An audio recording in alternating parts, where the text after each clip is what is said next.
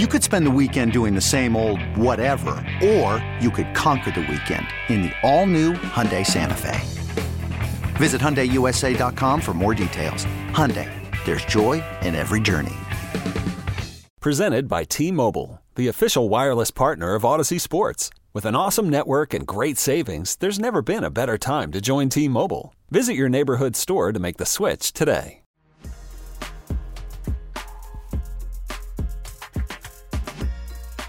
It's time for Come and Talk It with your host, Michael Cargill, brought to you by Texas Law Shield.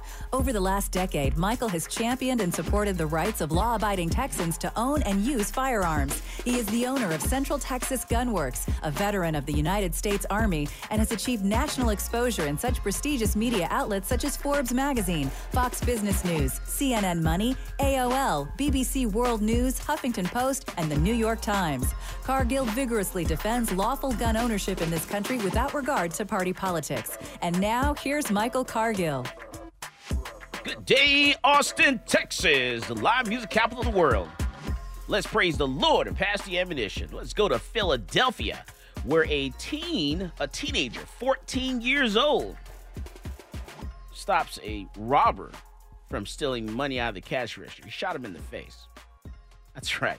Uh, you know what? Uh, today, I think we're just gonna we're gonna change that little theme a little bit. You know, we're gonna teach you how to get away with murder. Let me tell you, because the things that I'm seeing around the country, like what happened in Austin, Texas, um, just yesterday, where uh, you have criminals that go into the mall uh, at eight o'clock, around eight o'clock p.m., where shoppers are, you know, the mall's filled with people Christmas shopping.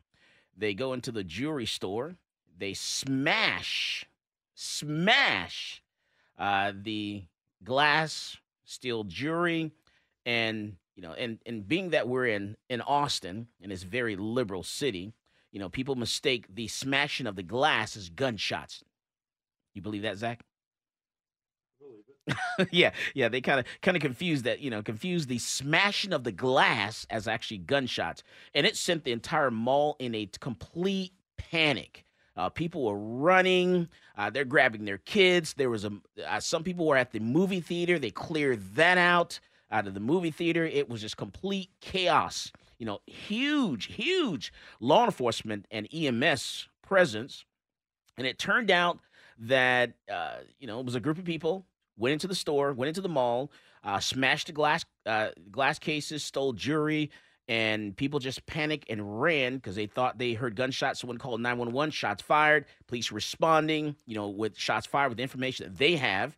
And the police did exactly what they're supposed to do. You know, get there, secure the scene, evacuate the entire mall, and trying to figure out what in the world's going on.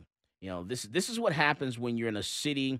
You know, you live in an area that people don't know. You know, don't listen. They don't pay attention to their their surroundings at all. Their situational awareness is terrible, and they can't tell a difference between glass breaking and a gunshot. Just insane to me. And so, complete chaos. You know, and, and just man. But good job to law enforcement. Uh, the way they handled that situation. Good job to EMS. Uh, and no one was injured. No one was shot but it was a you know huge event. You know, they thought it was going to be the worst because of some threats that have been sent out. You know, over the this past week, like on social media, whereas you know someone said there's going to be like a shooting at a school or something, and so you know everyone's all on edge. You just have to go about your day and be aware of your surroundings at all times. Situation awareness, that's what we're talking about. But you know what? That Philadelphia this young man in Philadelphia, I want to tell you a little bit about this a little bit. So, a guy goes into a family owned store in Philadelphia and he, you know, you know, goes to pay for something at the store and he hands the clerk some money. The clerk opens up the register to, you know, to put the money in the register. The guy reaches over the counter, tries to snatch all the money out of the register. The son standing behind um, the uh, his parent there at the register pulls out a handgun and shoots this guy in the face, drops him, stops him right there. When it comes, you need to understand the difference between robbery and theft. You know, theft is when someone swipes something without you noticing it. Someone pickpockets you. You know, they swipe you know, swipe your wallet out of your back pocket. That's theft. Uh, someone goes to your house, takes your Amazon package. That is theft. When it comes to theft, you cannot use deadly force for theft during the daytime. You can only use deadly force for theft at night. But when it comes to robbery, aggravated robbery, when someone is taking something from you with force, give me your wallet, give me your money, and they're grabbing for it and taking it from you with force, then you can use force or deadly force to stop them. It doesn't matter if it's daytime or nighttime in Texas. And so uh, you need to know the difference between, you know, difference of that. You know, like for for example, you're at the mall. You know, they break the glass cases. They, you know, take the uh, they take stuff out of the glass case. Um, that can be considered theft. You know, uh, if they're using a weapon, you know, they're using a, they're using some force, then that, now it changes to robbery. So it kind of depends on what it is. You need to be sure what it is before you pull a gun out and use it. All right. And also, over in New York City, New York, the state of New York, the state of New York is trying to shut down Texas gun stores. They're trying to shut down gun stores all around the country. So this week, what we did was we actually filed a lawsuit against the state of New York, against the governor of the state of New York. I actually joined with a group of manufacturers, a group of distributors, and other gun stores around the country we're suing. And, and I joined, you know, Central Texas Gun Works joined with Glock. We joined with Smith and Wesson. Uh, we joined with uh, some other manufacturers, uh, Beretta, and also some uh, a bunch of other distributors or major distributors around the country. And National Shooting Sports Foundation is leading the charge, where we're suing the state of New York because here's what's going on, people. You need to know this. The state of New York says that if I sell a gun, I'm a federal firearms licensed dealer. And if I sell a gun to someone here legally in Texas, I, they come into the gun store, they fill out a 4473. I do a background check on that person. They get a proceed, out they go with the gun. If that gun is stolen from that person, and then that gun winds up somehow in the state of New York and used in a crime, the state of New York says they can come and sue me for that. They can sue me, they can sue the distributor and the manufacturer. So they're trying to sue us and put us out of business. And so we filed a lawsuit in federal court this past week against the state of New York, the governor, because they're making us, they're coming after us and they're coming after us hard. And so we have no choice but to fight back. Can't wait until someone files a, until the state of New York files a civil suit against us. We need to stop them at the path. Uh, and there are things and that are in place to stop this. Okay. And we come back from the break. I'm going to tell you those different things that are out there. You know, there's a what we call the Protection of Lawful Commerce in Arms Act that was enacted back in 2005. I'm going to tell you about that and how that fits in in this, you know, because eh, you know, the state of New York is trying to they're trying to legislate interstate commerce. You know, we're supposed to be able to pass products across state lines, and you know what? Firearms are some of the most. You know, you you have to go through a background check to get a gun. That's the one item that you actually have to get a federal fire a federal background check in order to possess. You know, they don't do that for automobiles. You know, if someone, you know, steals a car, someone takes a car and they injure someone in the state of New York, they don't go after the manufacturer of the vehicle. They don't go after the the the car dealership. They don't go after those people. They go after the person that's driving the vehicle or the company that's, you know, that's uh, that who owns the vehicle. That's who they go after. You know, not the company that sold the vehicle or the manufacturer that made the vehicle. That's now how things are done in this country. And so you can't, you know, and, and when it comes to firearms, we actually have a Federal Protection of Law Enforcement Commerce in Arms Act of 2005. We come back from the break, we're going to talk about that. This is Michael Cargill, and you are listening to Come and Talk It. Folks, this is Doug Man Jones. And I get my gun news from Michael Cargill at Come and Talk It.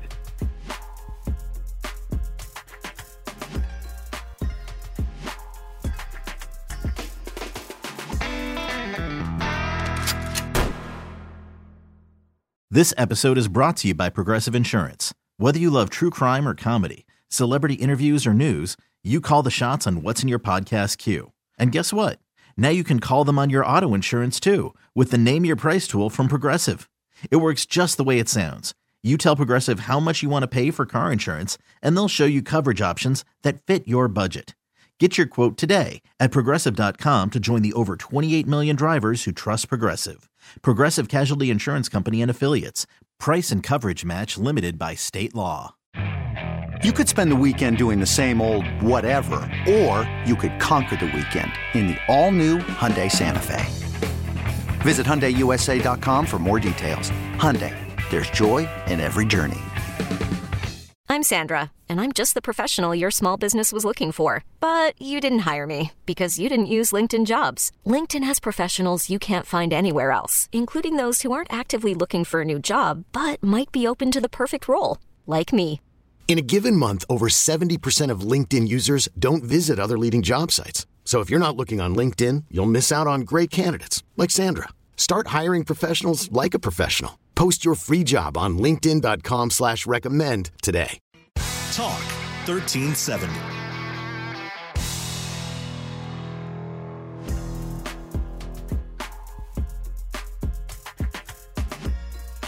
Welcome back to Come and Talk It. And now here's Michael Cargill. All right, so we're back and we're talking about what's going on in the state of New York. So we've gotten with a group of manufacturers, gotten with a group of distributors and other gun stores around the country to file a lawsuit, a federal lawsuit in district court. So the state of New York is trying they're trying to put gun stores and gun stores specifically out, you know, in Texas out of business.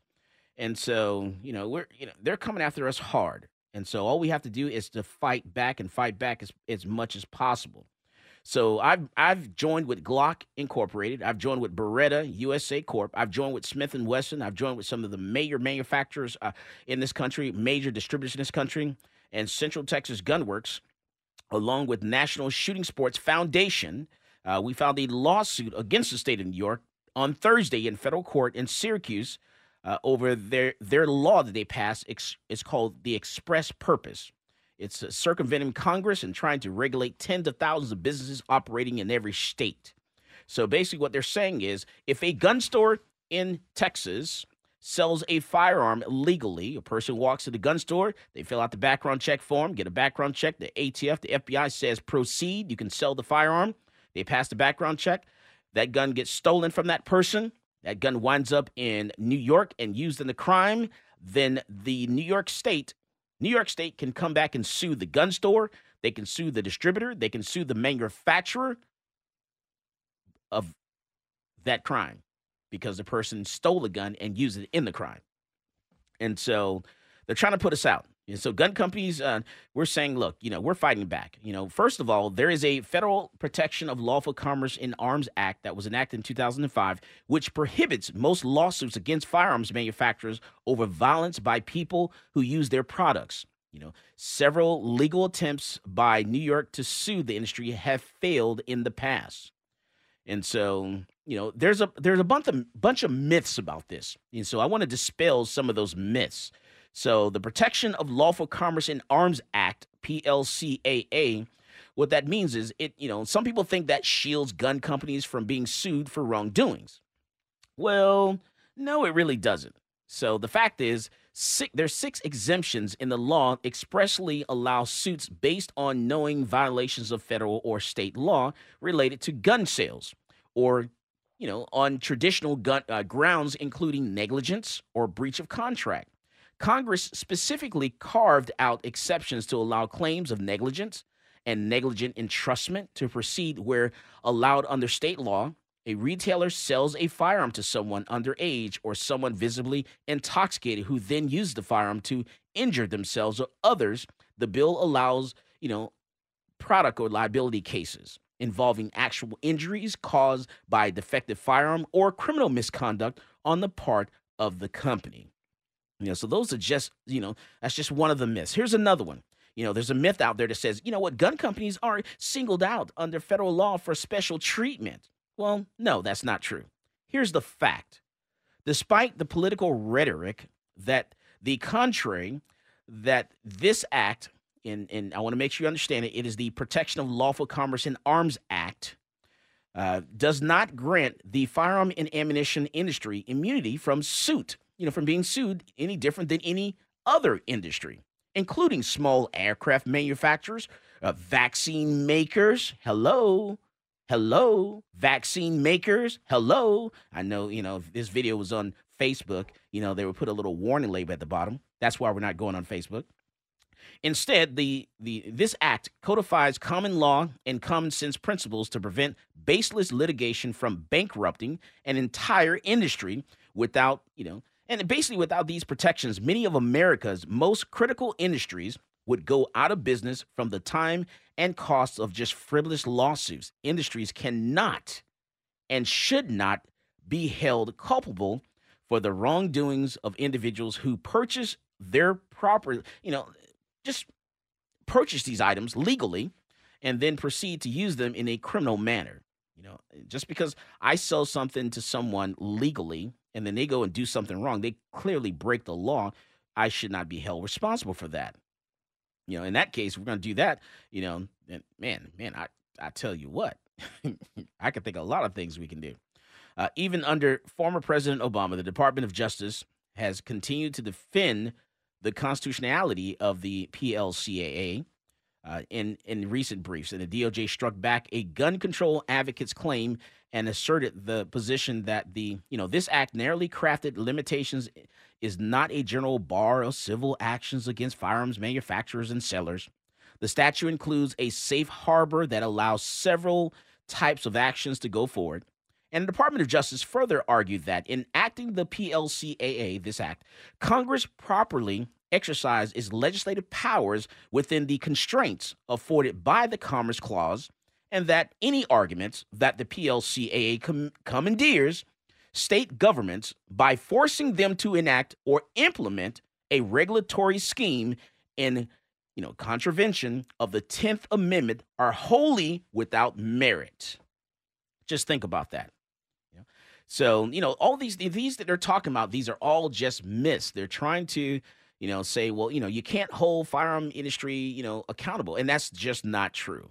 You know, if we clearly do something wrong, we can be held accountable. But what we're trying to say is, hey, you just can't a state, you know, can't just, you know, bypass interstate commerce and decide to, you know, just shoot, sue a manufacturer and put them out of business just to file a frivolous lawsuit. So that's why you have a Protection of Lawful Commerce in Arms Act that was enacted in 2005. All right, so there's another case that we're involved in, involved in, and that is the case of the bump stock. And so there's an update of that. Well, the bump stock, guess what? There's a three-judge panel in the Fifth Circuit that ruled against Cargill versus Department of Justice. That is our lawsuit that I have against the federal government. Uh, we're suing the uh, ATF, we're suing the Department of Justice, we're suing the federal government for bump stocks. And it's not about bump stocks, it's about the fact that the ATF has said that there's something that you and I legally purchased. There's an item that was legal, and we bought this item, we took this item home. And all of a sudden, the ATF decides one day, you know what? We're going to ban that item. It's now illegal. You're, and by possession of that item, you are a felon and we're going to charge you and convict you of a felony because you are in possession of an item that actually was legal, but now it's now illegal. Because we decided one day it's now illegal. So we took the federal government to court, Central Texas Gunworks, Michael Cargill versus, you know, the federal government. So this case went to our first federal court. Uh, that judge was out of Hawaii. And there's no surprise, you know, your judges and the people in Hawaii don't like guns. Hawaii has very strict gun laws. So, of course, we lost that case, which we anticipated. And then we appealed the case to the Fifth Circuit. You know, well, the Fifth Circuit has 17 judges in the Fifth Circuit. There's 17 judges. When you get a case in the Court of Appeals, the Fifth, for example, the Fifth Circuit, you're going to draw a three-judge panel. So in that court, there are five Democrat judges, Zach, five Democrat judges, and the rest of them are Republican. Out of the five Democrat judges, Zach, how many do you think? I'm sorry, out of the 17 judges in that court, how many Democrats do you think we drew for a three judge panel to hear our case for the bump stop? Three. All three Democrats. That's right. You win the prize, Zach. So we threw, we drew all three. Randomly selected, right? Randomly selected. Yes, yes, yes. We won the prize. All right, so we we had our case uh, in before the Fifth Circuit. Uh, the three judge panel heard that case, and then they came back with their ruling. Now, I'm gonna wait and tell you, you know, what they said and how that turned out. Uh, we come back from the break because it's very interesting. because they kind of agreed with us that, hey, you know what? You know what? Cargill has a point. The ATF cannot create law. They agree with that. But they said, you know what? They suggested something else. And we come back from the break. I'm going to tell you what that something else was. Very tricky move. But you know what? If I'm not going to tell you if we won or lost, what I'm going to tell you is there's another phase of that.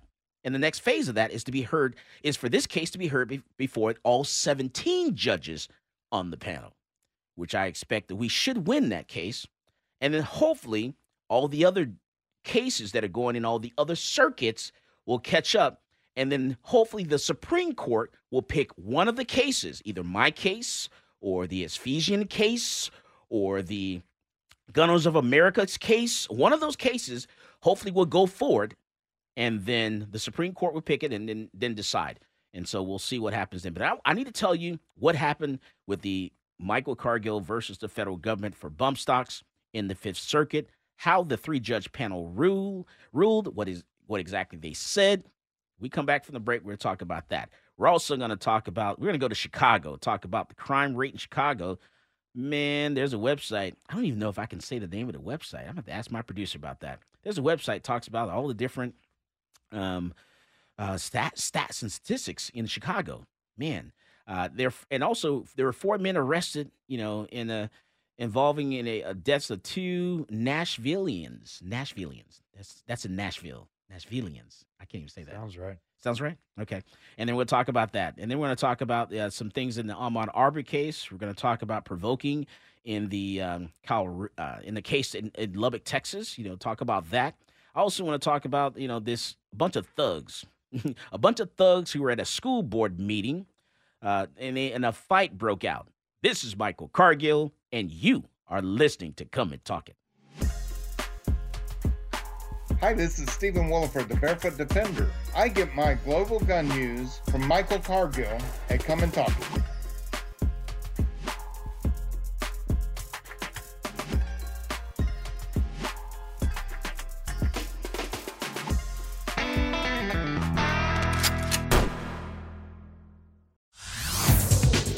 Boomer Esiason here. The NFL draft is behind us, and your favorite team is now gearing up for week number one. The free Odyssey app puts you right in the middle of the pro football conversation with the biggest sports radio stations from across the country. The local voices who know your team the best, giving you their unfiltered takes on the current state of your squad. It's always football season right here on the free Odyssey app. Talk 1370, the right choice.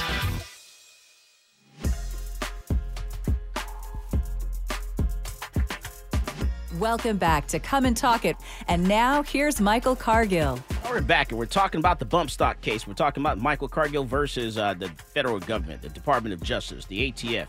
We're talking about this administration and previous administrations who imposed the bump stock ban. We filed a federal lawsuit, and so that case now sits in the Fifth Circuit.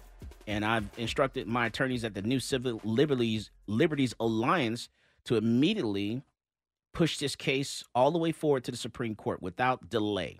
I want, you know, to go ahead and file the next motion that we need to file and continue forward. So here's what happened. So we presented the case, the bump stock case, before the Fifth Circuit, and it was a three judge panel that heard the case. All the three judges that we drew, randomly drew, were all three Democrats, which were anti gun. And so, as suspected, you know, we were going to lose that case. You know, there's 17 judges on this panel.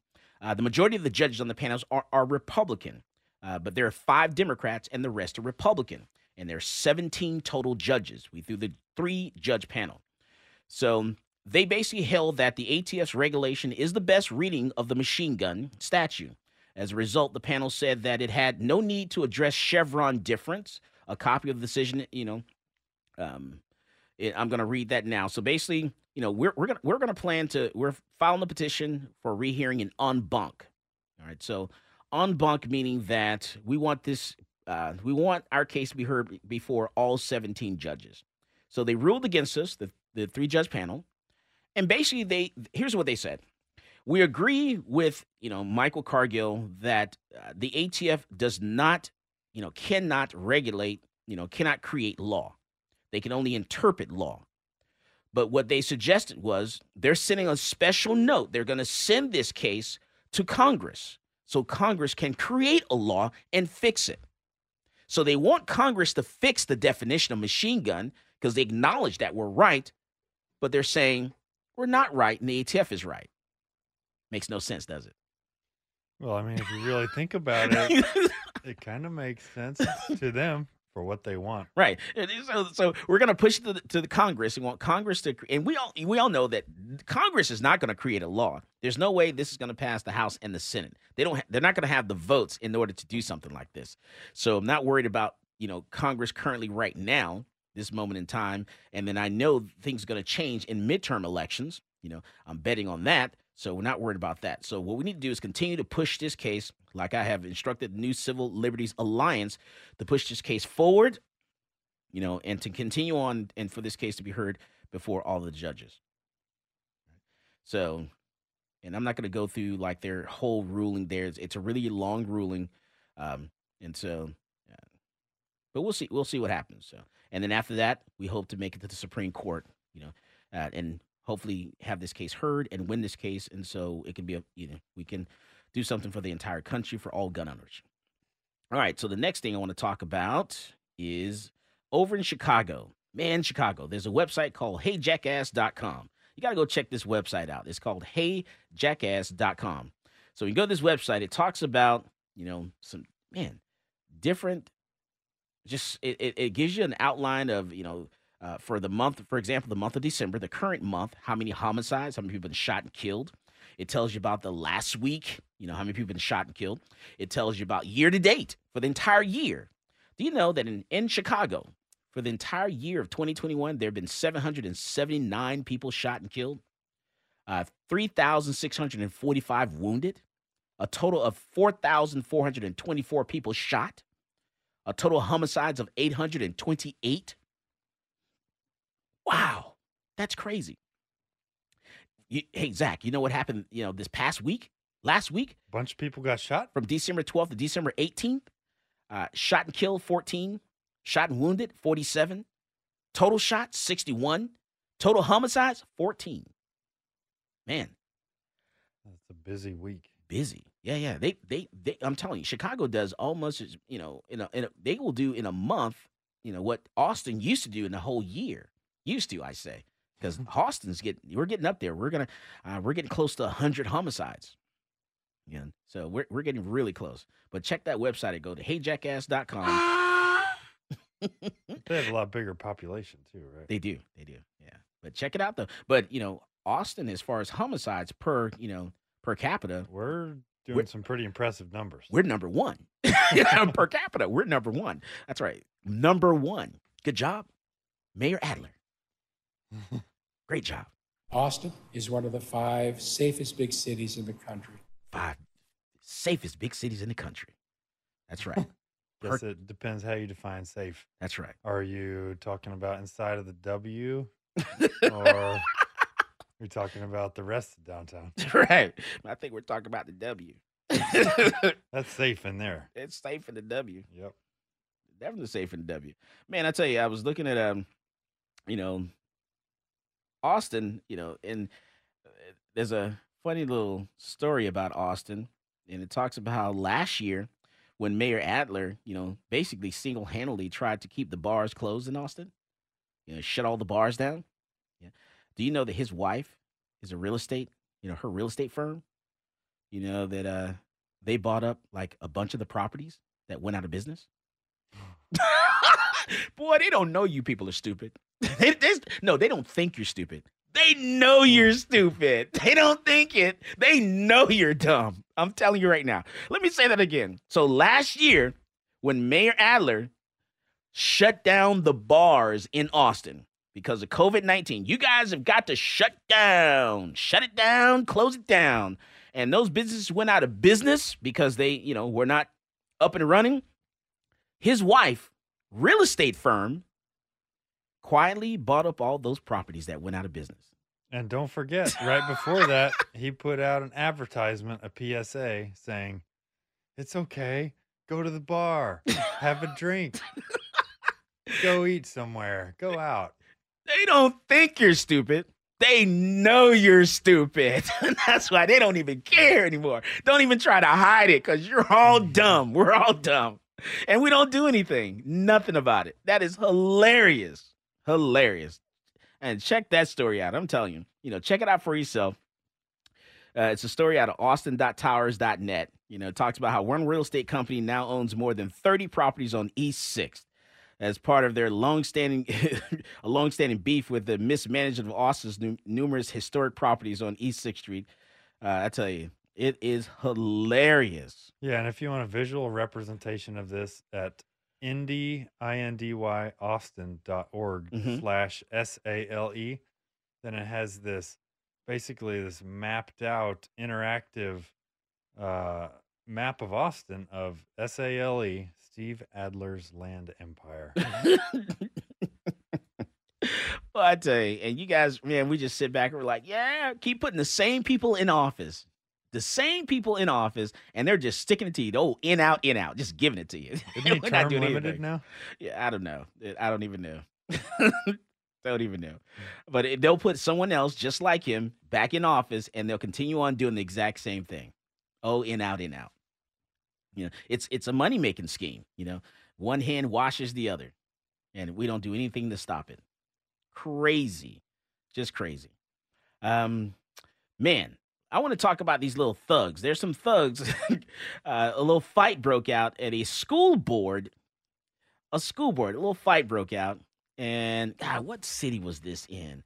I'm gonna say this uh, Glastonbury. I'm not sure what state this was in, but it was in Glastonbury. A fight breaks out at a board of education meeting. These are a bunch of thugs here. Nothing but a bunch of thugs. You're at a school in Connecticut. You're but your parents, and we're at a school board me- board meeting. You can't, you know, you know, you don't have the conflict resolu- resolution skills to, you know, conduct a, a a meeting and have a conversation and talk about your grievances, what you agree with, what you disagree with, and try to come to some type of common ground without using your hands. Really, school board?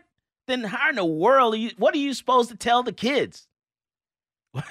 and guess what? There's a story that came out. We come from the break. I'm going to tell you about that one. There's a story that came out that talks about how kids that are going back to school now are just totally out of control. Totally out of control. Uh, someone like just sent me that story. I guess they're listening to what we're talking about. And they're just completely, completely out of control. And it's a story. It's it's by the Washington Post. Well, I'll tell you now. We have time. It's it's from the Washington Post. It says as fans re- fans return to high school sports, officials say student behavior has never been worse. Never been worse. As they competed in high school basketball game in May, uh, this one group, you know, says uh, their teammate and younger sister Mia uh, heard someone in the crowd yell a racist epithet in their direction. Neither said anything to the crowd. You know, just you know, they're just man. Parents are just being the worst, worst example for their kids. There's no wonder your kids are you know picking up guns and, and committing school shootings because the parents are just terrible. This is um, I don't know if it's COVID fatigue. What's going on? You know, what do you think, Zach? Is it is it is it COVID nineteen fatigue? People just like fed up, being cooped up. They need to, you know, is it, it maybe is is it the vaccine?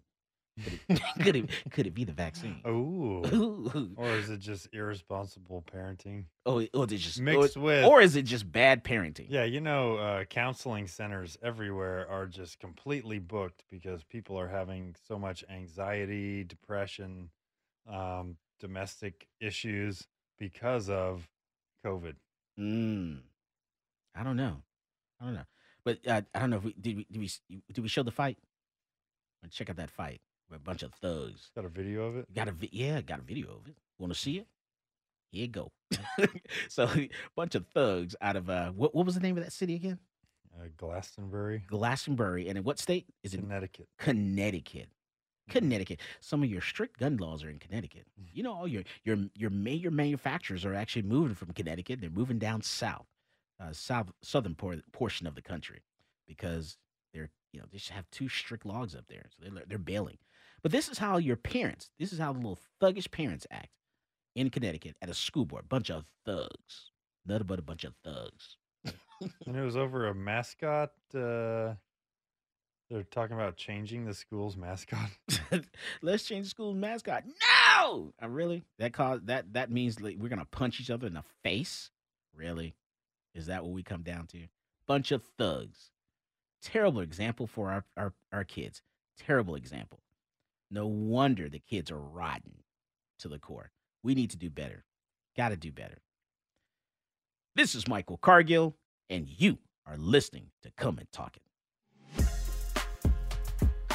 Hey, this is AWR Hawkins, Breitbart News, and you're listening to Come and Talk It with Michael Cargill.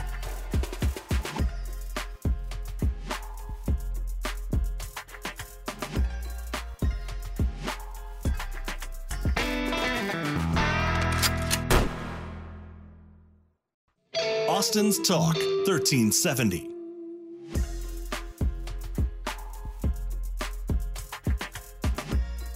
Welcome back to Come and Talk It. And now here's Michael Cargill. All right, so we're back, and I want to talk about a case that um, actually unfolded here in Austin, Texas. And what you had was yeah, the Austin Police Department. Well, you know what? I'm gonna let someone else tell you about the case. So basically, a jurors uh, jurors awarded a family of a man killed by Austin Police Department 67 million dollars. So a jury in a federal civil trial has recommend, recommended that the city of Austin and two officers paid more than $67 million to the family of a man killed by police, by Austin police, on 6th Street in 2017. And I want to bring into the conversation Skip Davis, who's one of the attorneys that won this case. Uh, and and by the way, congratulations, Skip Davis. Uh, I'm sorry for the family because you know this is about we're talking a family that you know lost a loved one, um, but we're glad they're getting some type of compensation, you know, for their loss of their loved one. But welcome to the conversation, Skip Davis, one of the attorneys for this case. Hey, Michael, how are you guys doing out there tonight? Outstanding, sir. So sixty-seven million dollars. You know, and Ken Casaday was, you know, he's upset about this. He said, "Man, no way, we're not paying." You know, Ken Casaday didn't even spend one day at the trial. He doesn't know what he's talking about. Those people were jurors, though they were everyday people from everyday walks of life here in Austin, Texas. They included Williamson County, they included Travis County, they included Burleson County. You know, I don't know what these people are belly aching about. They didn't spend one uh, minute at trial. And tell us about and, and, tell us about the case. You know, what was you know the young man's name and, and what happened and you know and everything. Yeah, sure. Um, and you're right. We're looking for justice. Enough of this. Compensation is not always the end goal. Um, in Landon Nobles' case, the chief of police got out there in the media and said that uh, Landon Nobles pulled a gun and fired upon the cops, and that the cops re- uh, responded with deadly lethal force.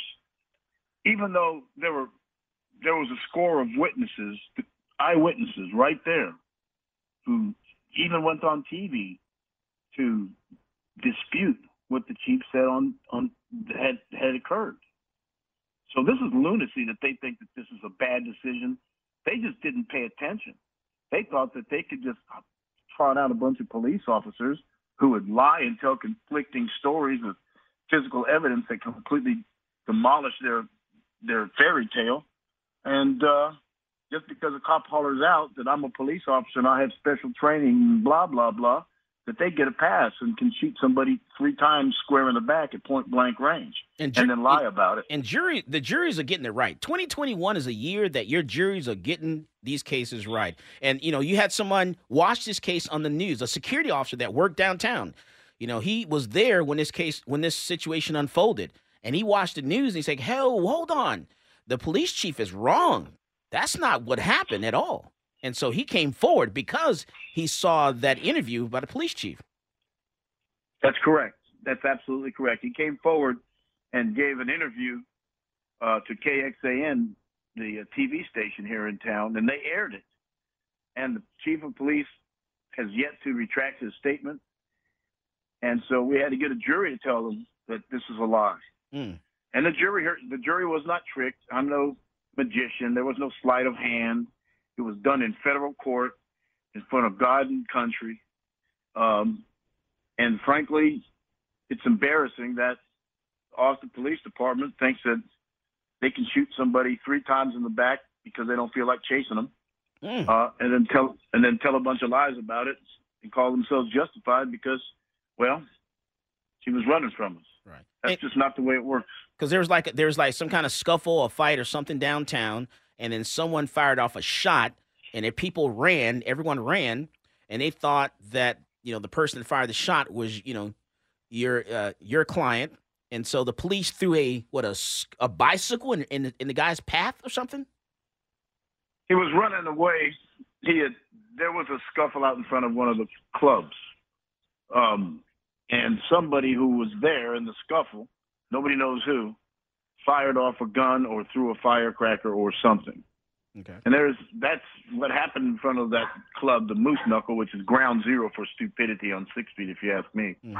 Um, something occurred there, and it startled some of the people who were there, not all. And uh, I guess they suspected Mr. Nobles, and the police just descended upon him without giving any commands by their own testimony. And um, he took off running. He wasn't sure what was going on, so he took off running. And within eight seconds of breaking free of the police, who never laid a hand on him but were trying to, within eight seconds he was shot dead in the back. Mm. And they came up with some crazy story that oh he shot at us, and then not all those witnesses no he didn't. Said, oh yeah you guys just didn't see it. They're like no that didn't happen. So that's what happened is that the jury is is appalled that Austin police a engage in this continued ridiculous illegal behavior. B tell lies about what occurred, even though there were independent credible witnesses, even when they all unanimously um, and without wavering, without any discrepancies in their stories, say exactly what happened. Um, they just trotted out a bunch of police officers who came up with four or five different stories, and none of them fit. And the coroner's report was he was shot square in the back at extremely close range. And what about the the halo camera or or police body cameras? Um, there were. This was the last shooting before APD required body cameras. You might remember back then, Mike, um, that there was a push by the Austin Police Department and APA, the association, to not have body cameras. They thought it was an invasion of their, you know, they, they had every excuse. Right. Um, but but eventually, they the city council funded it, um, and eventually, about I think about two years later, they finally started fielding. But it took them a long time, and they were in no rush to put body cameras on anybody. Now, how does the jury come up with sixty-seven million dollars? That's something that you guys were asking for. No, this this this this case was was really a bellwether. We wanted to use it as a bellwether. Um, the lives of people in who who are injured and die at the hands of the police here in Austin, Texas, needed to be measured by um, the jury who who speak for the people from whom they're chosen, and they, as the representative of the people, determine what's legitimate and what's acceptable for the community. You know, we've been talking, Mike, you and I, for years about guns and irresponsible gun ownership and Yahoo, uh, what I call Yahoo behaviors of gun owners in some cases. Can't say But that. the limits of that, But go ahead. you know, we're, we're starting to learn what the limits of that is. Mm-hmm. and it includes police behavior. Um, and so what we've now learned with this verdict is don't lie, because if you lie, you don't get QI. QI is qualified qualified immunity, Mm. and qualified immunity is what is what uh, defeats most civil rights cases for police officers with officer involved shootings. And it's also we saw in the last couple of weeks the the the trial of the of those white guys in uh, in Georgia who murdered that guy Arbery.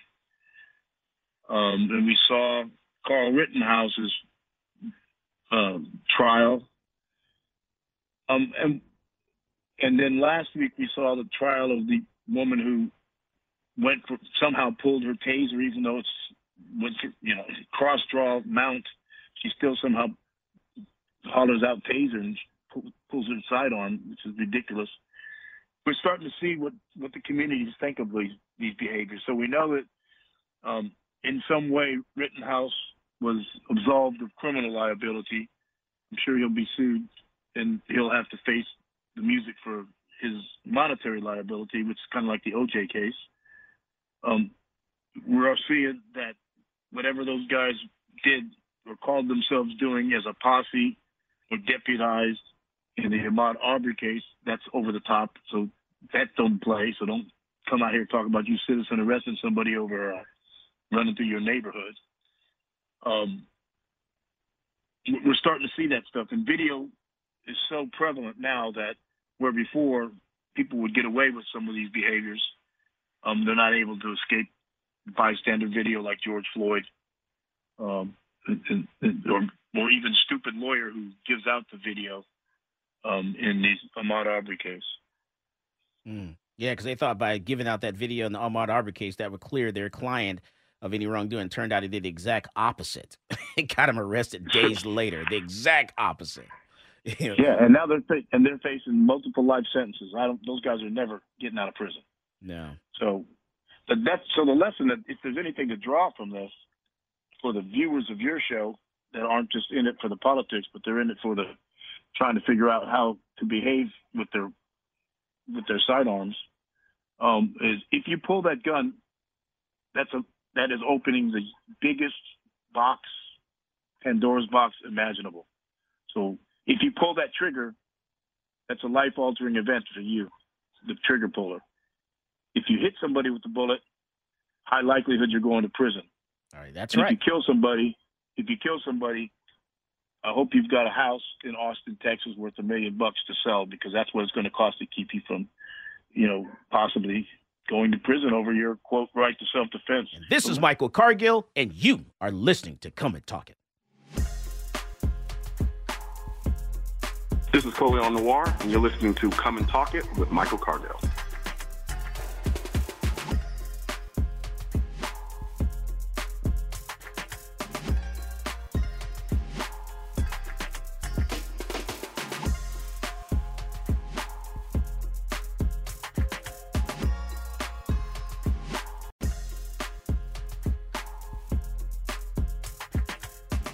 Welcome back to Come and Talk It. And now here's Michael Cargill. All right, we're talking with Skip Davis, attorney out of Austin, Texas, talking about a lawsuit that he won in Austin in federal court for $67 million that the Austin Police Department and two officers have to pay. $67 million for shooting a man, a young man in the back multiple times in the back back in 2017. Um, I was looking at Skip, I was looking at the bar that yeah, this happened outside of it happened outside the Moose Bar, and I was checking them out. The Moose Bar, you know, their their liquor license says they're a blue establishment, which means that with a license or without a license, you can take a gun inside there. The only way you not you wouldn't be able to take a gun in there in that establishment. Now this the law was different back in 2017, but as right now, this today, this moment in time, only way you wouldn't be able to take a gun in there is they posted a 30.06 sign or 30.07 sign for a license holder or they posted a 30.05 sign or some other similar sign for constitutional carriers. So, but license holders, you know, if they don't see the sign, they don't notice it, you know, they can go, they go in. They have to tell them verbally. So if they're not checking people, they're not wanding people, uh, they don't know if they have guns inside that bar or not. You know, guns and alcohol just don't mix. Um, alcohol and some young people just don't mix. Um, I'm a I'm a Second Amendment advocate, Army veteran, as you know. But but something has to happen to make sure we don't have yahoos with guns in places where bad decisions occur. Um, and I, the, the consequences are just too high. Right. And I do want to ask you about Lubbock, Texas. You know that uh, Kyle Carruth uh, shooting uh, Chad Read in Lubbock, Texas. You know, we've shown that video, and, and we're going to play that video right now. Um, and we're going to talk over it in the background there. So they're Lubbock, Texas. They're at a like an office that looks like a house. Guy goes over. Uh, Chad Read goes over to the office to where his ex-wife is uh, to pick up his son. He says he's supposed to pick him up at three fifteen, and he's you know visibly upset. And he's saying, "Look, you know, I'm supposed to get my son at three fifteen. Um, I'm not supposed to get him at you know five o'clock, four o'clock. I'm supposed to get him at three fifteen. And I, you know, where's my son?" And so he's he's like, look, I'm gonna haul all you guys in the court. I'm gonna haul you in the court. I'm gonna haul you know uh, the the guy who's you know whose whose office he's at in the court, and also the guy's wife who happens to be a judge in the area. Gonna haul her, her into court, you know. And so the the homeowner, the the business owner goes into the business, grabs a rifle, comes out, and says, "Get off the property." He's in, and so now he's, you know, you're committing. Basically, he's saying you're committing criminal trespass. You need to leave the property, and so he he's using force by showing the firearm. And you can actually do that. You can use force and show your firearm. You can't point the gun at someone. You can't threaten them with it, but you can dis- display the firearm. You know, and then all of a sudden something happens, and he takes a step back and he fires a shot at the ground. He points the gun down, fires a shot at the ground does like a warning shot, and then something else happens. You know, they they get swung around there. The uh, uh, Chad Read swings Kyle Carruth around. Uh, Kyle takes several uh, steps back, where he's about ten feet away, and then points the rifle at him and shoots him uh, right then and there. Uh, what are, what are your thoughts on that case? My thoughts is that whoever the jackass was with that rifle doesn't need me on his jury. Um, the problem with that is a couple. The first, you point out accurately that you can brandish a weapon. It's called uh, brandishing a weapon uh, in order to demonstrate that you have that you're armed. But but that's the extent that you can do anything with that weapon and not be considered either provoking an incident or committing a fel- felony crime. So you can have you got a pistol in your in your tucked in your belt. You can lift your shirt and show the pistol. But if you pull that pistol and you aim it at somebody, that's aggravated assault. Mm. If you pull the pistol and, and rack a slide, that could be attempted capital murder. If you pull you pull that trigger, it's definitely attempted murder. And if you hit somebody and kill them, it's minimum manslaughter, reckless manslaughter. Mm. So in Texas, even though you might have the right to brandish, there is no such thing as a warning shot in Texas. Struck me that the fellow was trying to demonstrate his resolve, whatever that means, and um, he was going to show off, and he pulled that gun out, brandished it, and just went one step too far and fired it off into the ground, which gives now the the the the, the angry father the right to defend himself against the use of deadly force, the illegal use of deadly force. Um, of course, the bad thing always is, is that usually the guy who doesn't have a gun is usually loses those kind of confrontations. Right. So it's sad. This is a, this was sad and unnecessary. And if anybody thinks that that was the intelligent use of force, um, and that you can defend your property with deadly force, uh, at, during the daytime that doesn't involve the use of illegal use of like deadly force, you're just wrong. You don't need to have a gun. You just don't need it. You're just not smart enough to have a gun. You just don't. You you're endangering all of us out here if you think that that guy had the right to do what he did. That's just not how it works in the law. It might be how it works in comic book land in your mind, but that's not how it works in the law. And and then uh, what about uh, the child custody thing? So you know, interfering with a child custody or a child, you know, a custody exchange. Um, you know, that's that's really that's really interesting, Mike. Because that makes him that makes the guy committing a felony. Um, if so, if they can prove that, if they can prove that uh, Ch- uh, Kyle Carruth was actually interfering with a child custody exchange, then he wouldn't be justified in using force or deadly force. That's correct. That's correct. You don't get to use deadly force in the commission of a crime. Mm. Mm. Unless it's a Class C misdemeanor, I think is how the rule reads. And I'd what's- have to look at it. And what's weird, what's weird about it, and, and what's weird about all this stuff is that you know everyone's recused himself. You know, all the the DA, the DA has actually recused himself of this uh, this case, and so it's been referred to the Texas Attorney General's office. You know, does that happen a lot? I'm just curious.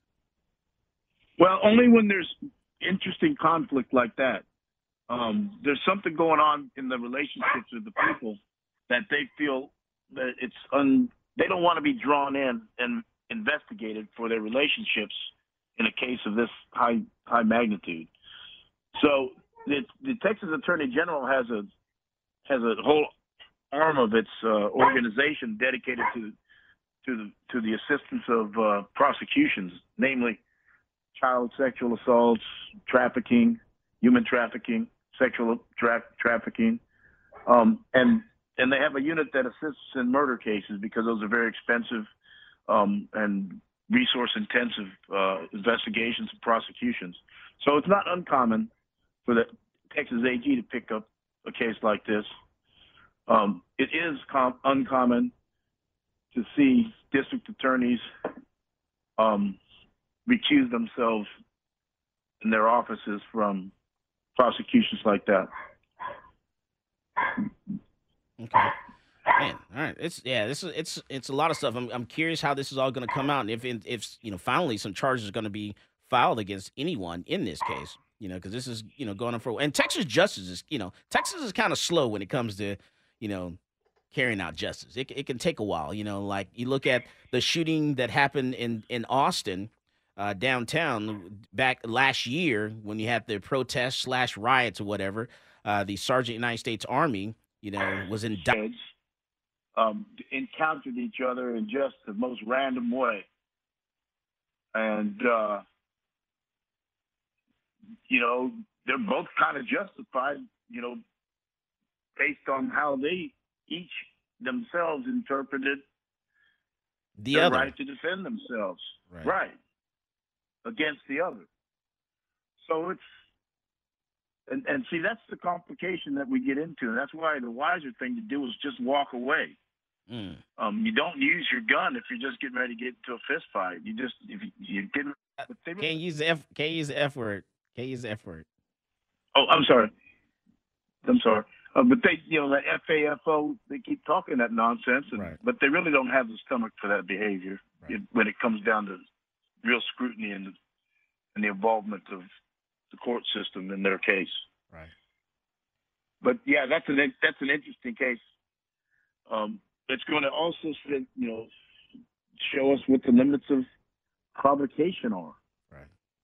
Can you go outside, go get your gun, and bring your gun and and, and, show it to somebody, or can you just demonstrate to somebody that if they come any further that you're armed? Right. Can you eject somebody with your gun?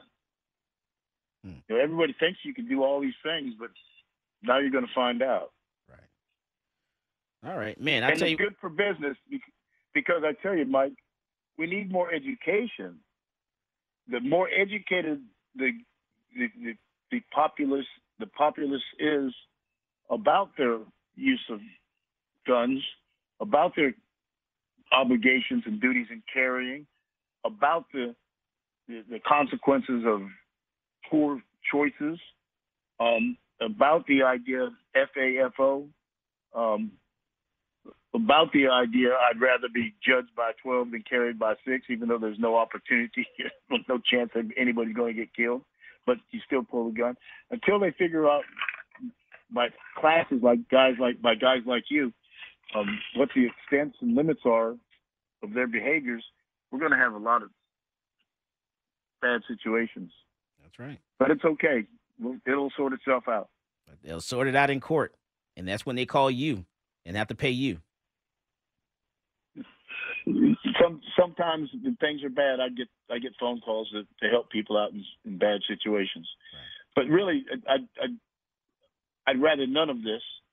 I'd rather us be more like the Swiss, and everybody's armed and nobody's trouble.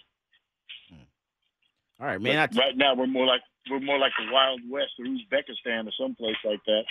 It's just almost reckless ownership just because they can own. And ownership, I think, requires responsibility and obligations and duties to uh, the public at large, not to be reckless. All right, thank you, man. Thank you, Skip. I appreciate you coming on and, and breaking all this stuff down for us. Uh, and you know, you enjoy the rest of your weekend and enjoy that. Uh, tell that family, you know, we're sorry for their loss. Um, and it's you know sad way you know you have to go through compensation rather than prosecuting you know but hopefully they you know they can find some justice down the road. Thank you mike. The, the nobles family certainly appreciates uh, what you do. Uh, they, they, and, and, and, and they're they're heartened by the decision of the jury to hold uh, officer eagle and officer johnson responsible and liable uh, for the murder of landon nobles Thank you, sir. Any of those out, people, any of those people out there hating on that, need to go buy the transcript and read what happened at, at trial. Then you won't be so quick to be dismissive of these people and the result that they rendered when they when that jury delivered that verdict. But anyway, thank you for the nice weekend wishes, Mike. Yes, sir. Godspeed and uh, success for next year. Yes, sir. You and your family. Thank you very much. You do the same. This is Michael Cargill, and you are listening to Come and Talk It. Peace. This is Maj Toure. You're listening to Come and Talk It Radio with Michael Cargill.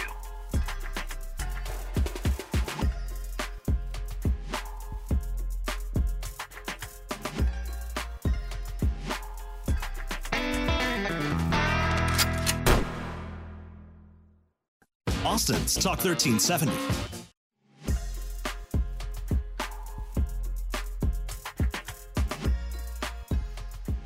Welcome back to Come and Talk It.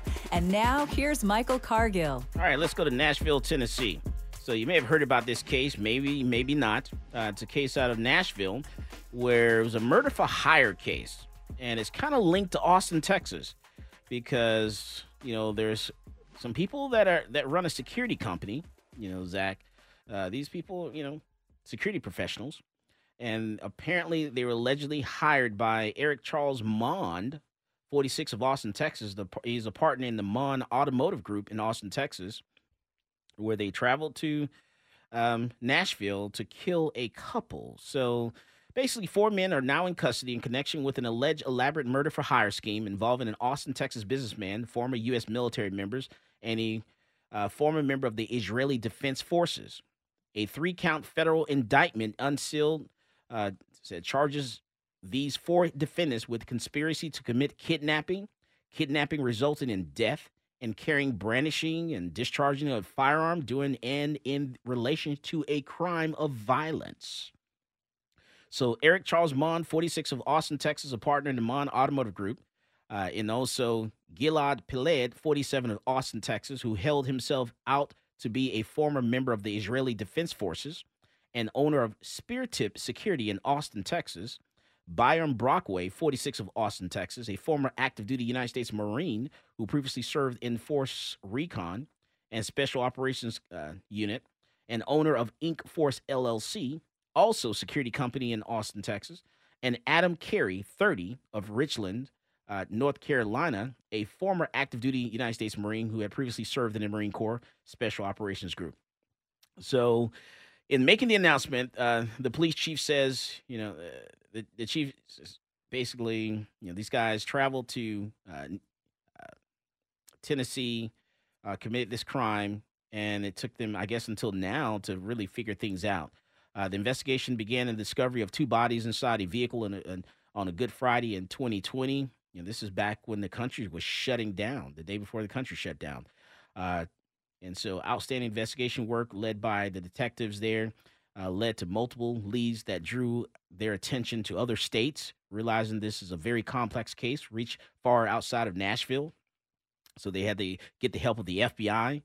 And according to the indictment, Maund sometimes traveled to Nashville to visit a relative. And in early February 2020, he emailed a woman, Holly Williams, with whom he had a prior relationship for the purpose of seeing her during his upcoming visit to Nashville.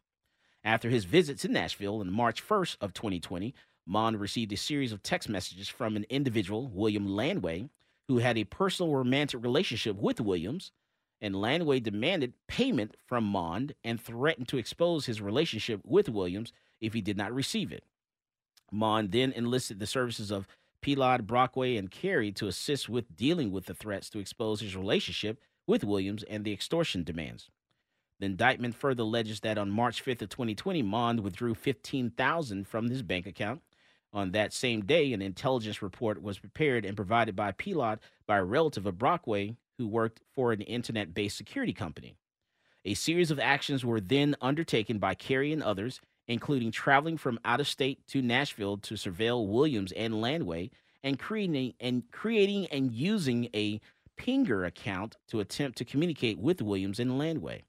On March 9th, Pilata received a document entitled Tennessee Sitrep, which stated that Carey and others had surveilled Williams, confirmed her address and vehicle, confirmed that Landway had been staying at the same address, and advised that Carey and others would use everything at their disposal to stop the attempt extortion of Maund.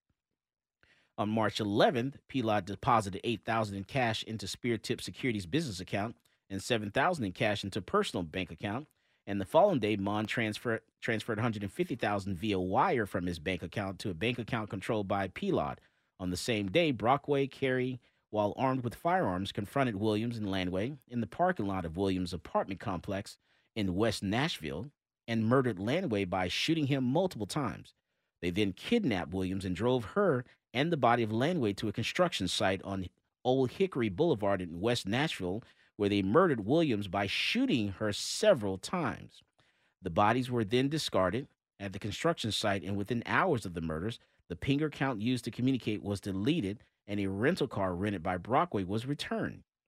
Carey then drove Brockway to Memphis, Tennessee, and Brockway caught a flight to Austin, Texas. Carey then drove to Austin from Memphis.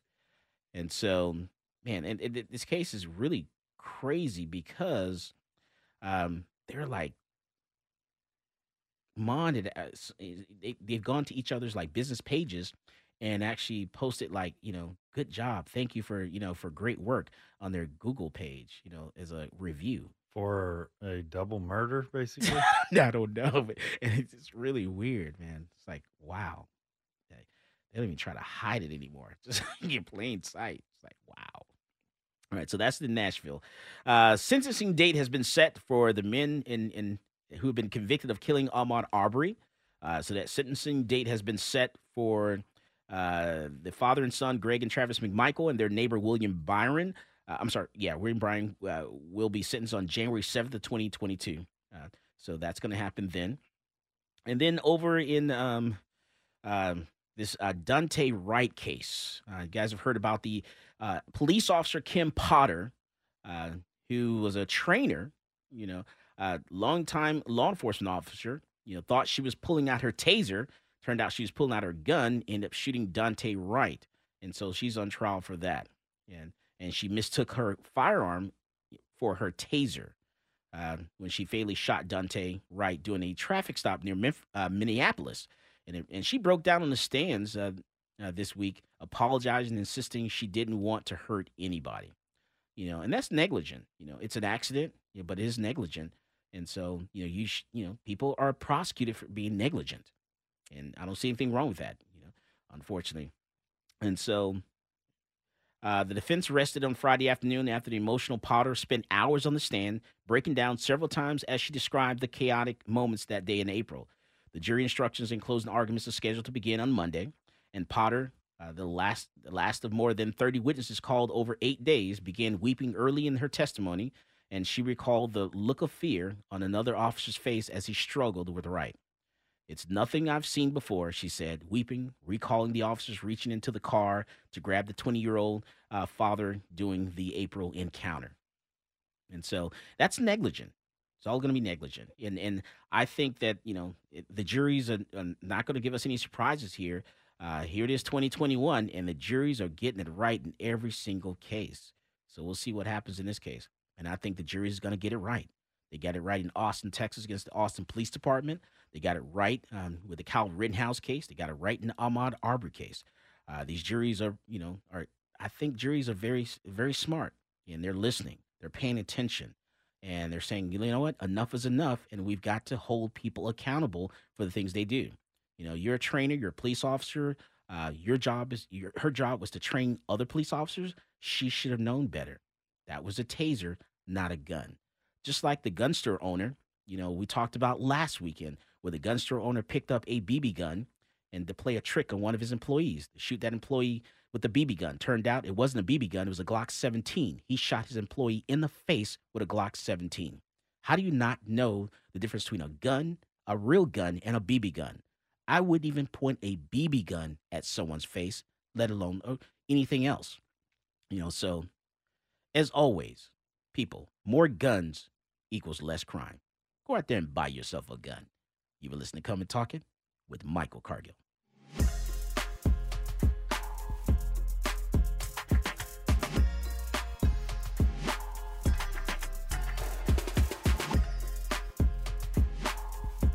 This is Colion Noir, and you're listening to Come and Talk It with Michael Cargill.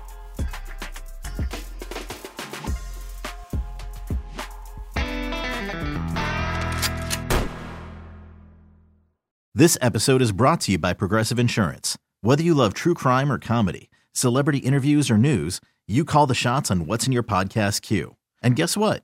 Now you can call them on your auto insurance too with the Name Your Price tool from Progressive. It works just the way it sounds. You tell Progressive how much you want to pay for car insurance, and they'll show you coverage options that fit your budget. Get your quote today at progressive.com to join the over 28 million drivers who trust Progressive. Progressive Casualty Insurance Company and Affiliates. Price and coverage match limited by state law. You could spend the weekend doing the same old whatever, or you could conquer the weekend in the all-new Hyundai Santa Fe. Visit HyundaiUSA.com for more details. Hyundai, there's joy in every journey. Hey everyone, Boomer Esiason here. The NFL draft is behind us, and your favorite team is now gearing up for week number one. The free Odyssey app puts you right in the middle of the pro football conversation with the biggest sports radio stations from across the country. The local voices who know your team the best, giving you their unfiltered takes on the current state of your squad. It's always football season right here on the free Odyssey app.